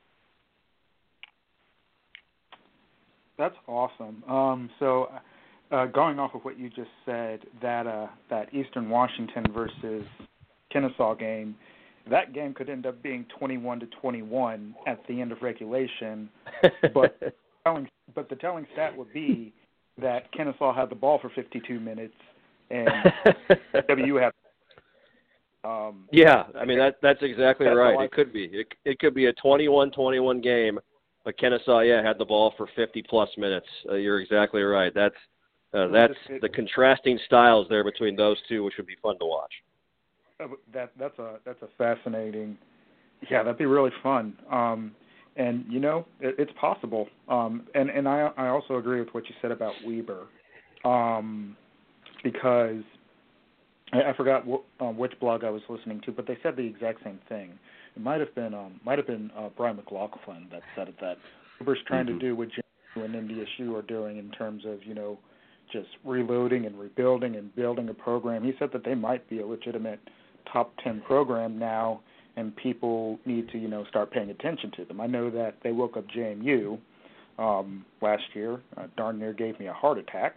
Um, last year when they came into Harris, almost won. Um, so I, I definitely, you know, we we've had people on our um, on our fan uh, page at the uh, FCS Nations fan page on Facebook kind of disparage Weber because they did lose a lot on the offensive side. But I think what they've done this year, if they've proven that, kind of like JMU has this year, um, they're not going to be going away. Um, they are a team that's going to reload. Mm-hmm. So uh, I, I would yeah, absolutely. no, I, yeah, I think I think you're right, and and um, you know, watch watch them throughout the year. I think their schedule is favorable, if I remember correctly. I believe Eastern and Montana State have to come to Ogden to play uh, during the season. So I think the schedule is favorable with the Big Sky unbalanced scheduling uh, for Weber State. And you know, it's it's. I think it's going to be a fun bracket this year, guys. I think we're going to see some different teams in the bracket than we have in the past. You know, I still firmly believe that we'll see Delaware uh, in the bracket this year. I think Villanova will be back in the bracket this year. I think there's a good chance that both Montana schools get back in the bracket. Uh, McNeese, I think, will be in the bracket this year. So uh, also Chattanooga's four and zero and off to a great start. So I think we'll see some of those blue blood FCS programs in the bracket, and I think we'll see some fun matchups throughout uh, the FCS playoffs in 2018. Um, so since you did mention the brackets, um, I, I would like to ask: uh, Do you see a team that is going to, or sorry, not a team, a conference, um, and I'm talking about the CAA, Big Sky, and uh, Missouri Valley. Um, any of them getting five or more teams in the uh, playoffs this year? And the reason why I ask that is because uh, my conference, the CAA, currently has seven teams that I think are very deserving of being in the top 25, and one of them is in Delaware. Yeah, yeah. Uh, yeah, yeah, no, I, I hear you. I think the CAA has a chance to do that. Um, you know, the Valley's an interesting case study. There are two big games this weekend in the Valley where USD's at Southern Illinois and Youngstown State's at Western Illinois, where the loser of those two games might be done and their playoff chances might be shot, which would be surprising for Yeah. all four because all four had playoff aspirations. I think Northern Iowa uh, is a team that uh, has playoff aspirations every year, and they need to uh, to get moving in the right direction. That's where NDSU heads next week is the Cedar Falls. It is always a big game, as as you guys know and Adam knows. Um, so Mm-hmm. you know, I think the CAA is set up well to to have that. I think the Valley, you know, I look at NDSU, SDSU, Illinois State. Um, I think USD, if they can get right defensively here in Valley play, they've got the offense to do it. They've got a lot of really good skill players. Um, can they get a fifth in? Maybe. I, I, I don't know. Maybe. Uh, then the Big Sky. I think you look at Weber State, Eastern Washington, uh, the Montana schools as four that have a chance to get in, and UC Davis under Dan Hawkins has had a really good start to the year. So I think the Big Sky, you could argue, could get five, and we'll see. It's fun, fun to kind of go through, but uh, this is when we're going to find out who's for real and who's for not as conference play begins. Yep. Now, uh, Jeff, what is obviously you get to go to all the you know the, the different places that NDSU travels to. What's your favorite places to go to? Who? Yeah, that's that's a good question. Um, you know, I I think uh, favorite places for me in the valley to travel to. Um, I think the game in, in Cedar Falls is going to be a lot of fun at the Unidome. I think that's always uh, a, a wild atmosphere there between those two teams and fan bases when NDSU and Northern Iowa get together. Um, you know, uh, thinking out loud, Youngstown State last year was a blast. They love football out there in Northeast Ohio, and it's a blue collared community and and uh, you know a different part of the country you get to travel to. Growing up in the Midwest, which is which is always a ton of fun as well. So Mhm. you know, I think I think Northern Iowa uh, and Youngstown State are two great football atmospheres for the FCS as far as, as far as non-conference play is concerned. We were out in Cheney last year on the red turf. That was Oh. fun to see and experience that last season with the Inferno. Um, so that was that was a little bit different look for sure. I was a little nervous to be honest with you guys. I had heard that they were going to go all red uniforms on the red turf last year, and I thought that was going to be a Oh. broadcaster's nightmare. So luckily they didn't, Yeah. and uh, they wore black on top, which helped immensely. But uh, the, the Inferno is a different look, and you know I'm looking forward to uh, you know next year North Dakota State plays at Target Field versus Butler uh, to open up the uh, 2019 season, which will be very cool. And then I'm looking forward to going out to Delaware on a return trip to Newark next season and uh, checking out Delaware Stadium. Shoot. Very cool. Yeah. I think it was Delaware's right off the train. I, I took the Acela down the East Coast once. I think it's right off the train. So yeah, I, I got a chance to at least look at that stadium on my way by. So, um, you're going to Macomb though in a couple of weeks. We're going going to Macomb, and and uh, you know Macomb is uh, yeah. is its own environment for sure. So I've heard they're starting to sell Oh. beer there, which uh, which will help the uh, the folks, the locals, uh, come out to the Mhm. games. But yes, we'll be in Macomb at Hanson Field in in a couple of weeks at Western Illinois. Excellent. Yeah, that's enjoy interesting. a enjoy a burger at Chubby's or go over for some chicken down on the square at Chicks on the Square. Definitely uh, good two good places to stop while you're in Macomb. I will remember that, and I appreciate the uh, the push in the right direction. I'm always one to try the the local fare uh, as as we travel around the country, which is always a lot of fun. Well, there's not that much else Oh, other yeah. other around Macomb, so you, you're pretty much stuck with the local fare. That's true. All right, Jeff, thank you for joining us tonight. Thanks for answering some questions and helping us talk about this big game this weekend. Guys, it was a real pleasure. Thanks for having me on, and, and call me anytime. I really appreciate uh, you guys having me on your show. Thanks for uh, for the call. All right, thank well, you. we'll definitely look forward to talking All right, thanks. with you. Uh, you know, when the playoffs come. Sounds great, guys. Thanks. Have a great night. Yep, You thanks, too. you too.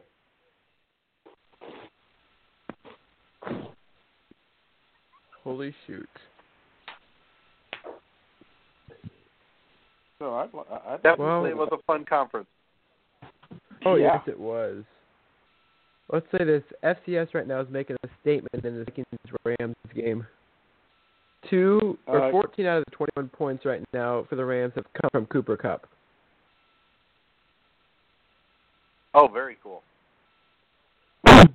They have, he has two touchdowns, so that's interesting. Not good for uh, for me, but all right. So, so we're gonna do some picks. How's Kirk Cousins doing for me, by the way? Uh, two touchdowns. It's, I think it's 14-21 or Okay, 17-21. So he has two touchdowns. I'm working. He's I'm working with a couple yet. touchdowns there. Hey, he's doing better than he did last week. So you didn't see him last week, did you? I I know what you're referring to. I mean, let's face it, both Oh. the Packers and and the Vikings had uh, had a problem after after facing each other. Hey now. We both. oh, you guys, sorry. we did had I- more of did a I call them what I normally but- call them? Me? I'm That's sorry, right, I, you called them what I normally call them. so- That's right. That's Oh, don't worry. I won't even say on air what I call the Packers. Yeah, I Oh. think probably. You can right, message do that to me picks, off here. That's fine. At least, at least All right. NFL team. I, I'm I'm in Washington. Ooh. Must be nice.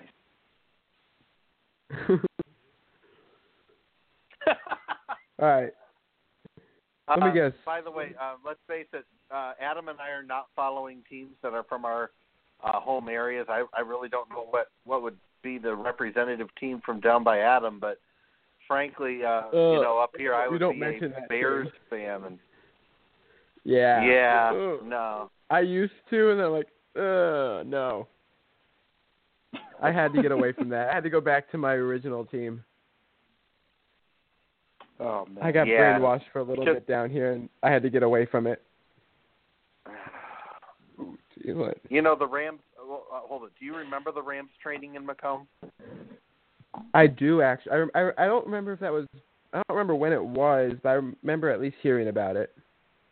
Uh, they started in '96, and okay, uh, so they were there for nine seasons. born. So I think that they left. Uh, Okay. Last year was 2004 or 2005. yeah, so that was during part me- of my lifetime. Yeah. Let me let me just give you my aside, and then and then again we can go off to the pick. So I started off again. I graduated from Macomb in '96, and my first job in radio was in Macomb. So my last three Oh. months uh, at that, yeah, my last three months down there, um, you know, I was doing overnight, and after my shift, I'd go off for a run.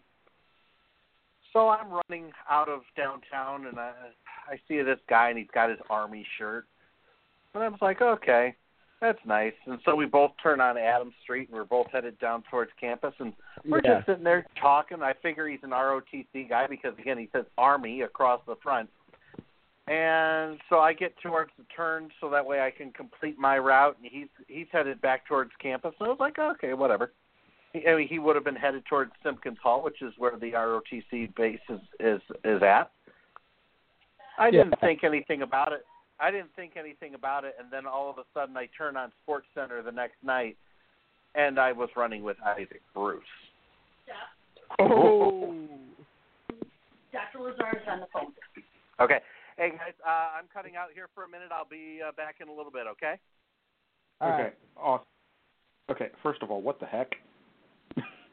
yeah, that, actually, I had a little something I got. To, I was going to mention.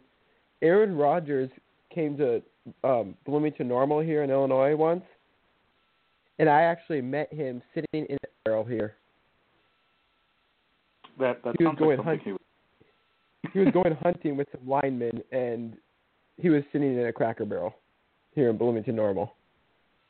again, um, which sounds like something he would do. um, yeah.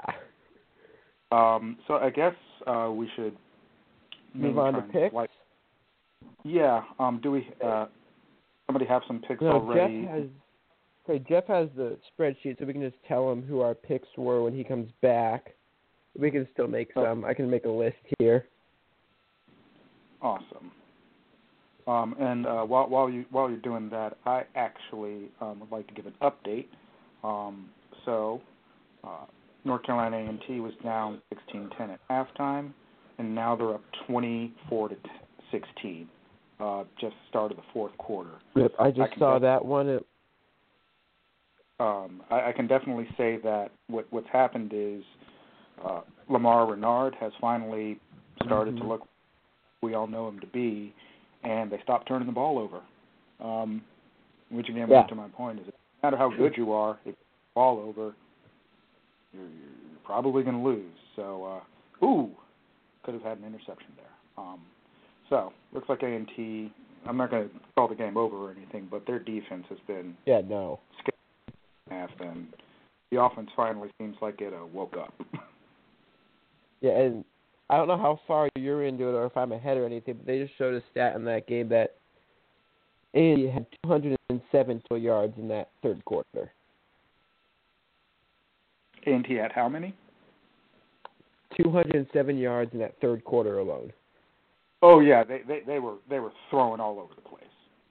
Yeah, Oh, yeah. it was it was So it was it was to watch. It was like oh oh that's what you guys were supposed to look like and what we've been expecting. So, um, yeah, and again, the rivalry game, so maybe they woke up from that.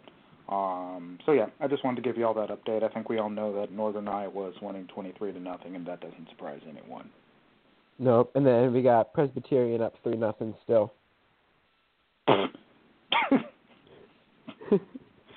oh God. it's a great day to be a Presbyterian fan, am I right? You're actually winning the game. What are you talking about? Isn't it always? That's true. They they have one other win this year. Their only loss was to Austin Peay, and that was twenty four nothing. Don't hate on the blue hose, man. um, so actually, uh, something that um, uh, announcer Jeff said that I thought was very interesting is that he his uh, he came from West Virginia and went to North Dakota Yeah. State, and you know while he was doing maybe not the Well, biggest sports, he went West- from he went from West Virginia to Nebraska to NDSU. Gotcha, gotcha. Well, I, I would say even then, you know, he went from Power Five programs to go do uh, football commentary in the FCS. Now, I'm not saying that West Virginia baseball is as big as North Dakota State um, football, but Football, but if if you're gonna move up maybe within those Power Five rankings to be a commentator, maybe want Yeah. to work your way up. Uh, being a football commentator, uh, he might have maybe tried to wait and pay his and do that sort of thing. So I thought it was very telling and, and Mhm. quite frankly awesome that somebody who did have that Power Five experience with uh, this caliber of programs um, decided, you know what, I want to go to NDSU because you know I think that they are at that level, which I don't know. I just I just thought that that was really cool that he uh, made that career decision personally. So are we still waiting on Jeff with the picks?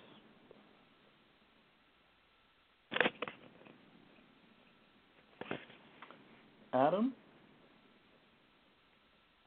I think Adam cut out again. Dakota, you there? I am here. well, shoot, man. Looks like it's just me and you again. How you doing? I'm great. we'll be Oh. better on Saturday. you what?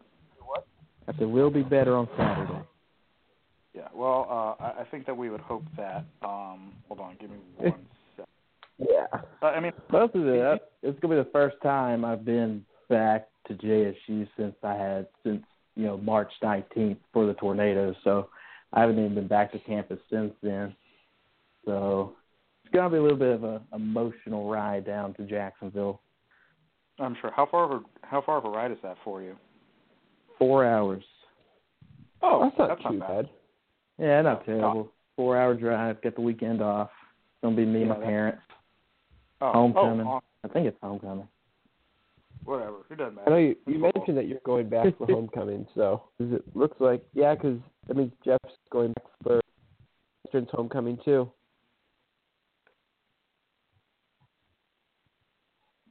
Awesome. Homecoming's And, all over the valley this week.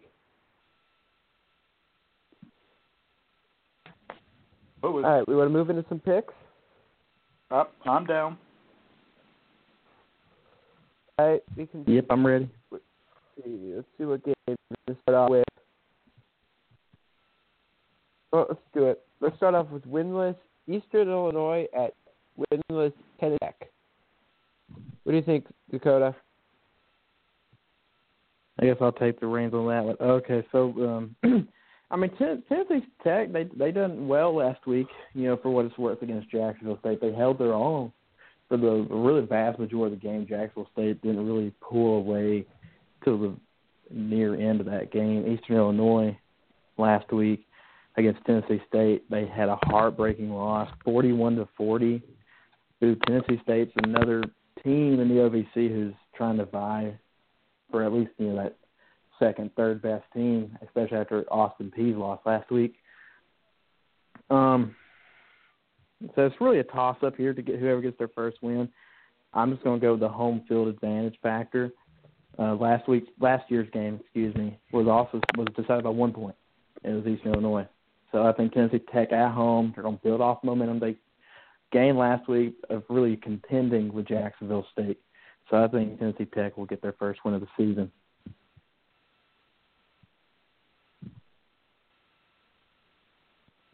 Um, I guess I will go next then. Actually, um, I, I don't want to, you know, piggyback or think that I'm copying you, but I agree.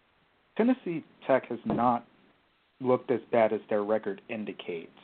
Um, there was another team I that was 0 and 3 or something like. You kind of look at them and you're like, no, they're really not that bad.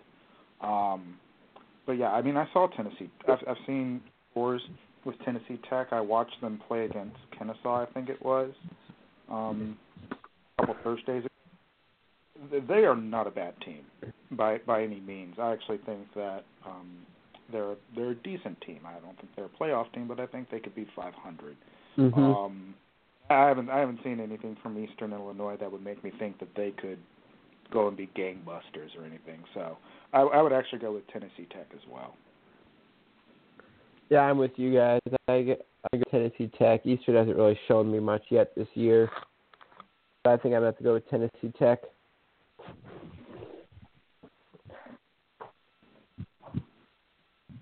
You know, we got a we got a Um, good matchup tomorrow night. We got a battle of unbeaten in the Ivy League. Princeton and Columbia. Ooh, yeah, that's right. Forgot I mentioned that one earlier. I'll start this one off. They both look really good right now. Princeton's beaten, or Columbia's beaten Central Connecticut State, and Georgetown. And then Princeton's beaten Butler and Monmouth. I think Princeton comes and wins that. I think I'll go. Um, I. I think Princeton is the better team from what I've seen. I think they've beaten better competition. Um, but I'm just going to go with a complete choir thing. Um, it feels like half the 18th Street Singers went to Princeton, and by half I mean like five or six of them, and none of them went to Columbia. So, you know, for them, I'm going to go with Princeton up with this one. Let's go Tigers. Yeah, just looking at what Princeton has done this season, both games they scored over 50 points. They haven't given up hardly any. Uh, Columbia's they they have won both on the road, but they've against Georgetown, Central Connecticut State. I think Princeton's been tested a little bit more. You know, they played Monmouth last week, who was receiving votes in the top 25. Um, I think Columbia can keep it close. But I think Princeton's offense is going to be too much, and I think Princeton's going to stay unbeaten.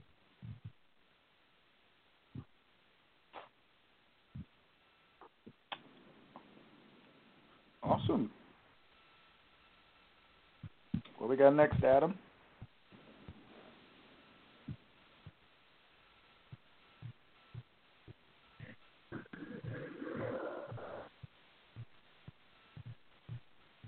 Did we have Adam cut out again? I have another cool. game, Fish. Do you want me to go ahead and give that one? Uh, what game? Maine at Yale. Oh man. Oof. Uh. Yeah. I. Come on, man. I. I. Man. That's. Uh. That's that's a tough one. Um. I. Man. I'm not even trying to filibuster here or anything. That is just a legitimately tough question. It, it is. It's it's a toss up, honestly. I mean, Yale they I- did I- lose the Holy Cross. It's a toss up. Uh, yeah, I think the reason why I would say toss up is because Maine has looked so good. Um, I think their quarterback got injured in the Eastern Michigan game. I'm not quite sure of their status, but even then, Maine still has a ridiculously good defense. Um, so I'm trying not to show any bias here because I want my CAA teams to do well out of conference. Um,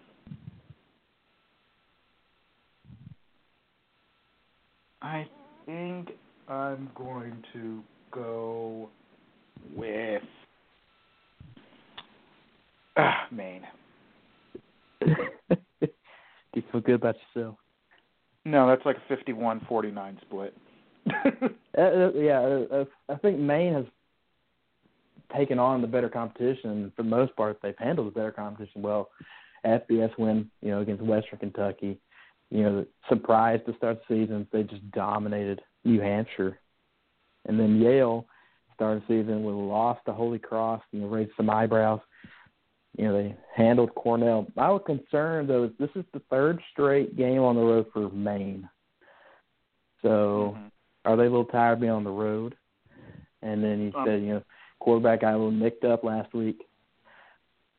I think the Bulldogs are going to upset Maine. I, I, I would consider it an upset. I don't know if it really would be, but I think Yale is going to surprise and shock Maine. Okay. Um, yeah, I mean, I, it's not like I'm going to vehemently disagree on that pick because, like I said, I'm about 51-49. It, You know, it's- yeah, I'm not going to consider that a bad loss for Maine. You know what I mean? Um, yeah, Yeah. it would be a play team, I think, in m- most people's eyes if it weren't for their quote unquote playoff ban, we'll say. So, um, yeah, that, that's where I am with that game. Um, so we'll leave that at that. Um, let's go with uh, Towson at Citadel. I'm back, guys. Awesome. Uh, actually, I got. I said I'm with Dakota on that last pick.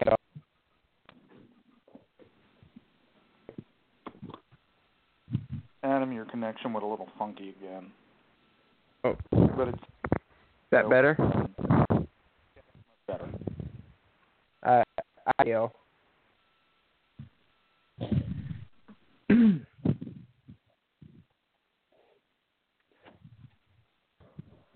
Okay, so Adam picked Yale. awesome. Um, Yep. And you know, if if if Yale won again, you know, I, I wouldn't be shocked. Um, but I don't know. There's something very very different about this Maine. Um, so I'll just leave it at that. Um, what I was going to say next, Towson at Citadel. I believe it's at Citadel. I, I I'm sick It's of at trying. Towson, it looks like. Is it? Because when I looked at it, okay, if it's at Tow, I mean that's not really going to change my pick. Um, because here, John, I don't. Oh yeah, Johnny United States is at Towson. God, I don't. I'm not going to get into the rant that I was going to. Anyway, so uh, Citadel. This this game uh, again, I think is fascinating. Um, because I think that um, There we go. the Citadel a lot of good teams very close this year.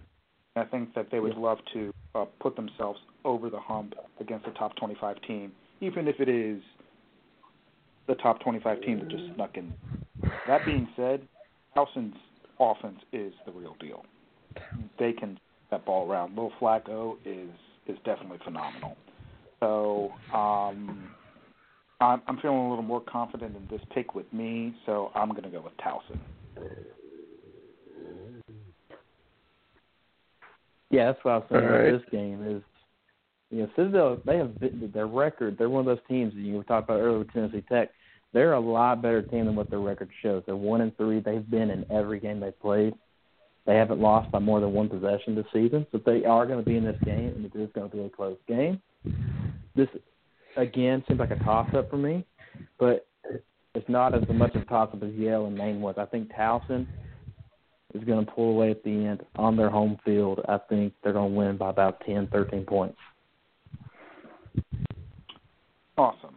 And uh, we'll we'll get Adam's answer when he comes back. But let's uh, let's chug right along. I'm back. Okay. Awesome. So Towson at Citadel.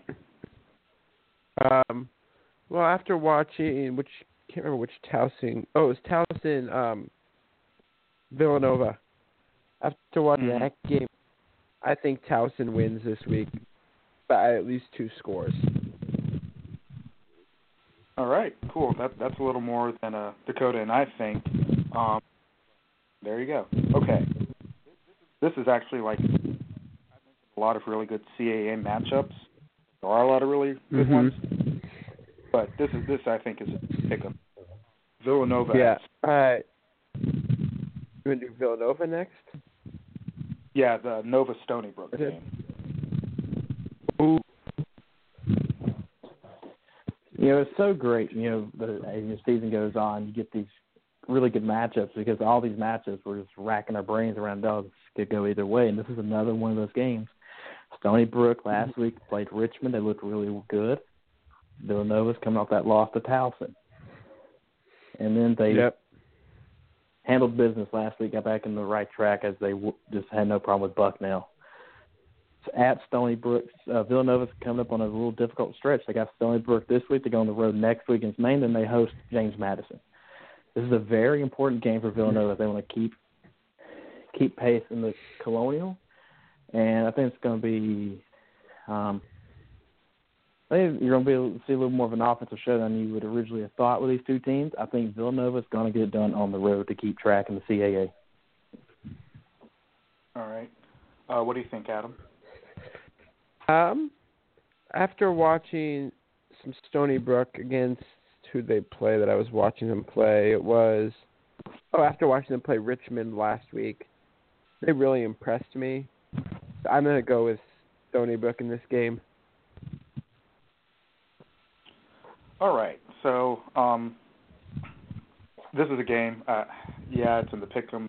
Genuinely, I'm just going to watch this game, enjoy it because it's going to be a slobber knock game for again two teams that are now playing for playoff position. Yeah. Being said, I have more faith in Villanova, and maybe that's just because they're of the CAA old guard, quote unquote, and I just always give a little more of a oomph. No detriment. Uh, that Nova really wanted uh, to we got we got time for about at home. I'm, You want to I'm do one more and then you want to do one more, then get on with the game of the week pick? Yep, sounds good. Because I really want to focus on East Washington versus Montana State yep. For a little bit. Know, this Um, is this, go- this is one of those games. I can be quick with this one You for you guys so talk. Um, I think if Washington wins this game, um, Montana State's still kind of in the in the in my opinion. Um, but is offensive defense is people thing. I think that Eastern Washington probably wins this ten points. Yeah, I'm with another one of those good conference games. Go ahead, Adam. I'm with Preston here. It's I got Eastern Washington winning by a touchdown and a field goal. I too go with the Eastern Washington, but I, I see them pulling away. I know it's on the road in Bozeman, but I think Eastern Washington's offense is too much for Montana State to handle.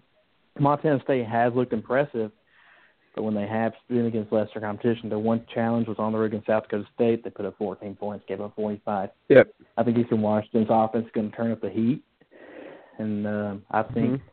they're going to run away with this game late and make a statement in the Big Sky.